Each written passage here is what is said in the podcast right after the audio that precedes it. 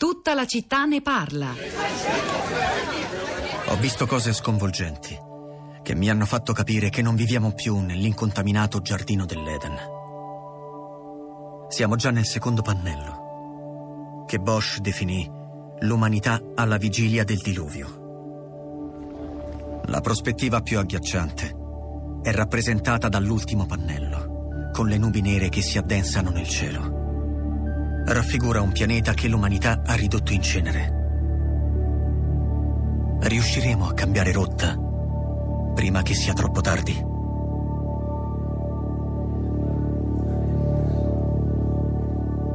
Se fosse un film, potremmo riscrivere il finale della sceneggiatura, immaginando una possibile via di fuga. Ma la vita reale funziona diversamente. E nessuno può prevedere con certezza che cosa accadrà. L'unica cosa che possiamo fare è controllare le nostre azioni future. Cambiare stile di vita.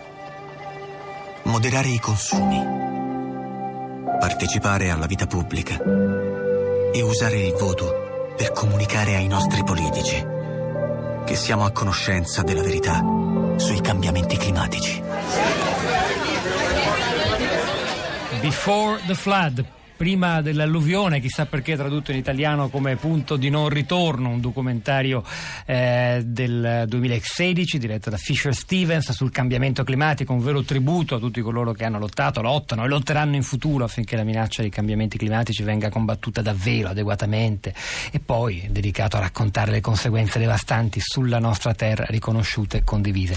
Voce narrante, eh, quella di Leonardo DiCaprio, qui è doppiato in italiano da Francesco Pezzoni Di Caprio che eh, oltre alla fama e alla popolarità ha un grande impegno e sensibilità per i temi ambientali, nominato eh, dall'ex segretario generale Ban Ki-moon ambasciatore ONU contro i cambiamenti climatici. Allora questo è il tema di fondo perché sono le nostre responsabilità o irresponsabilità di fronte ai cambiamenti climatici, forse eh, il, il, tema centrale eh, nella puntata di oggi di tutta la città ne parla che ha messo insieme la tragedia siciliana, eh, quella dei boschi del Veneto e del Friuli eh, vediamo come hanno reagito perché stanno arrivando tanti messaggi, Sara Sanzi, anche di testimonianze precise e concrete da altri luoghi d'Italia a proposito di abusi, condoni, responsabilità che non vengono prese. Certo, anche sui social network. Mm. Buongiorno Pietro, buongiorno a chi ci ascolta, a chi è in macchina, a chi è a casa, a chi ci ascolta dalla radio, chi dal PC o dallo smartphone. Ovviamente la tragedia di Casteldaccia, anche boschi rasi al suolo in provincia di Belluno hanno eh, colpito molto il popolo dei social network. Tutti hanno commentato questi fatti, questi disastri ambientali, lo ha fatto ovviamente anche il mondo della politica. Il governatore della regione Veneto, Luca Zaia, proprio ieri mette insieme un un avvenimento storico come il centenario dell'armistizio, in un tweet scrive nel novembre 1918 eravamo un popolo abbattuto dagli eventi, ora siamo veneti piegati da quanto sta accadendo, oggi come un tempo e come sempre ci risolleveremo, forza veneti. Parla invece di rabbia e dolore Nello Musumeci, governatore della regione Sicilia che affida le sue parole a un lungo post su Facebook. Leggiamo solo una parte, Musumeci scrive un evento che ci deve indurre a riflettere ancora di più sulle responsabilità responsabilità che ognuno di noi avrebbe dovuto e deve sapersi assumere. E poi Pietro, anche oggi purtroppo lo facciamo sempre più spesso, siamo tornati sull'account Twitter dei Vigili del Fuoco, Vigili del Fuoco che già il 4 novembre all'1.50 di notte parlava di un intervento drammatico a Casteldaccia, parlava dei sommozzatori che, hanno, che avevano recuperato in una casa di campagna i corpi di nove persone travolte dall'acqua. Vigili del Fuoco che mostrano anche le immagini catturate con i droni e che mostrano le immagini di, di, tutta Italia, appunto di tutta la penisola colpita dal maltempo e che ogni tanto però danno anche delle buone notizie. In provincia d'Agrigento, per esempio, proprio ieri 14 persone sono tratte in salvo eh, perché erano, state, erano rimaste bloccate in una struttura alberghiera a causa dell'esondazione di, di un fiume. Grazie Sara, ora andiamo di nuovo in Sicilia perché è collegato con noi eh, un signore si chiama Guido che è stato assessore di un comune, non so quale, buongiorno e benvenuto. Buongiorno, il comune è quello non piccolissimo di Messina. Ah, è del comune di Messina, mi scusi, sì, credevo sì. fosse un comune della provincia, prego. Sì, buongiorno. Eh, no, io eh, eh diciamo, ho ascoltato con attenzione sì. la trasmissione che tocca un tema rilevantissimo per l'intero Paese eh, vorrei dire, ho sentito anche eh, della testimonianza di difficoltà da parte di amministrazioni o della sfiducia nei confronti delle amministrazioni locali di poter affrontare eh, questo tema. Eh, vorrei portare la testimonianza dell'amministrazione di cui ho fatto parte fino a pochi mesi fa. Eh, noi abbiamo ereditato una città particolarmente fragile sotto il profilo dell'assetto del territorio. Noi non possiamo dimenticare, ma credo che non lo dimentichi il Paese, la tragedia di Giampilieri con 39 vittime eh, nel 2008. Eh, a seguito di questo, eh, diciamo, al nostro insediamento che è avvenuto nel 2013, abbiamo ritenuto prioritario affrontare il tema dell'assetto del territorio e abbiamo costruito uno strumento di variante urbanistica eh, al piano regolatore generale della città eh, che aveva il nomignolo diciamo, di salva colline è realizzato in maniera tecnica a partire dagli studi dell'Enea eh, in un territorio molto complesso perché è molto grande. Messina ha un comune più vasto di Milano eh, ed è attraversato da 70 eh, alvei di torrenti, quindi è particolarmente complesso da gestire. Eh, abbiamo eh, rivisto lo strumento urbanistico e cancellato 2 milioni di metri cubi di, eh, di capacità edificatoria.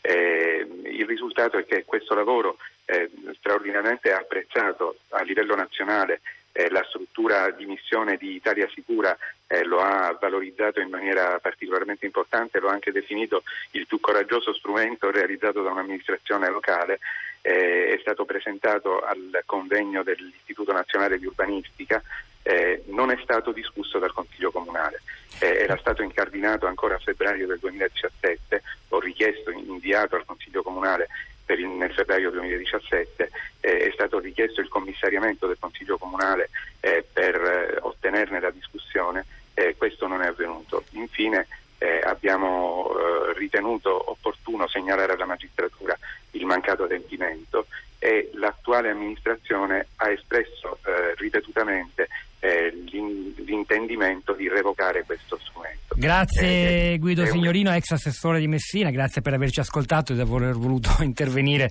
nel nostro spazio degli ascoltatori. E ora andiamo ad, a sentire la voce di Alessandro. Alessandro è un geologo, in realtà è un po' il responsabile della puntata di oggi perché è quello che ha fatto, se non sbaglio, eh, la prima telefonata a filo diretto di prima pagina. Eh, ci ha sentito e che dice? Alessandro. Buongiorno. Salve, buongiorno. buongiorno sì. Io mh, mm, volevo aggiungere ancora una cosa rapidamente. Cioè, mi piacerebbe che davvero in Italia si cambiasse anche un po' il modo di pensare e a partire fa- facendo un po' di autocritica della nostra categoria. Cioè, uh, ultimamente io mi trovo spesso a, in situazioni in cui vedo che i, alcuni colleghi fanno delle relazioni senza vedere un posto, senza, senza fare le prove che, che, sono ormai richieste dalla normativa. Per, e, fa, e, magari su richiesta dei clienti che chiedono di spendere poco. Cioè, bisogna capire che lavoro, questo lavoro qui non, non, non è un lavoro, come dire, è un lavoro che ha dei risvolti importantissimi in termini di sicurezza nei confronti del territorio, che sia una casa, che sia un'altra opera. Cioè bisogna smetterla con questa roba qui. Bisogna veramente fare le cose seriamente, secondo me. E bisogna che quando arriva in un comune in fase autorizzativa un progetto di questo tipo, se non ha la prova, se non ha Alessandro, adesso la devo salutare, è stato chiarissimo, grazie, grazie davvero anche per aver dato il là alla riflessione di oggi. Ci torneremo, Sara, una battuta dei social. I social ricordano Pietro il 4 novembre di 52 anni fa, quando l'alluvione, anche in quel caso un'alluvione colpì Firenze, 35 morti e 9.000 i salvataggi. E non solo, è anche quel Veneto martoriato oggi quasi nelle medesime proporzioni di 52 anni fa. È finita qui, tutta la città ne parla, è il momento di Dentro il Mondo con Luigi Spinola. Hanno lavorato a questa puntata Alessia Colletta, la parte tecnica, Piero Pugliese alla regia regia, Pietro del Soldà e Sara Sanzi a questi microfoni, al di là del vetro Cristina Faloci e la nostra curatrice Cristiana Castellotti. A domani.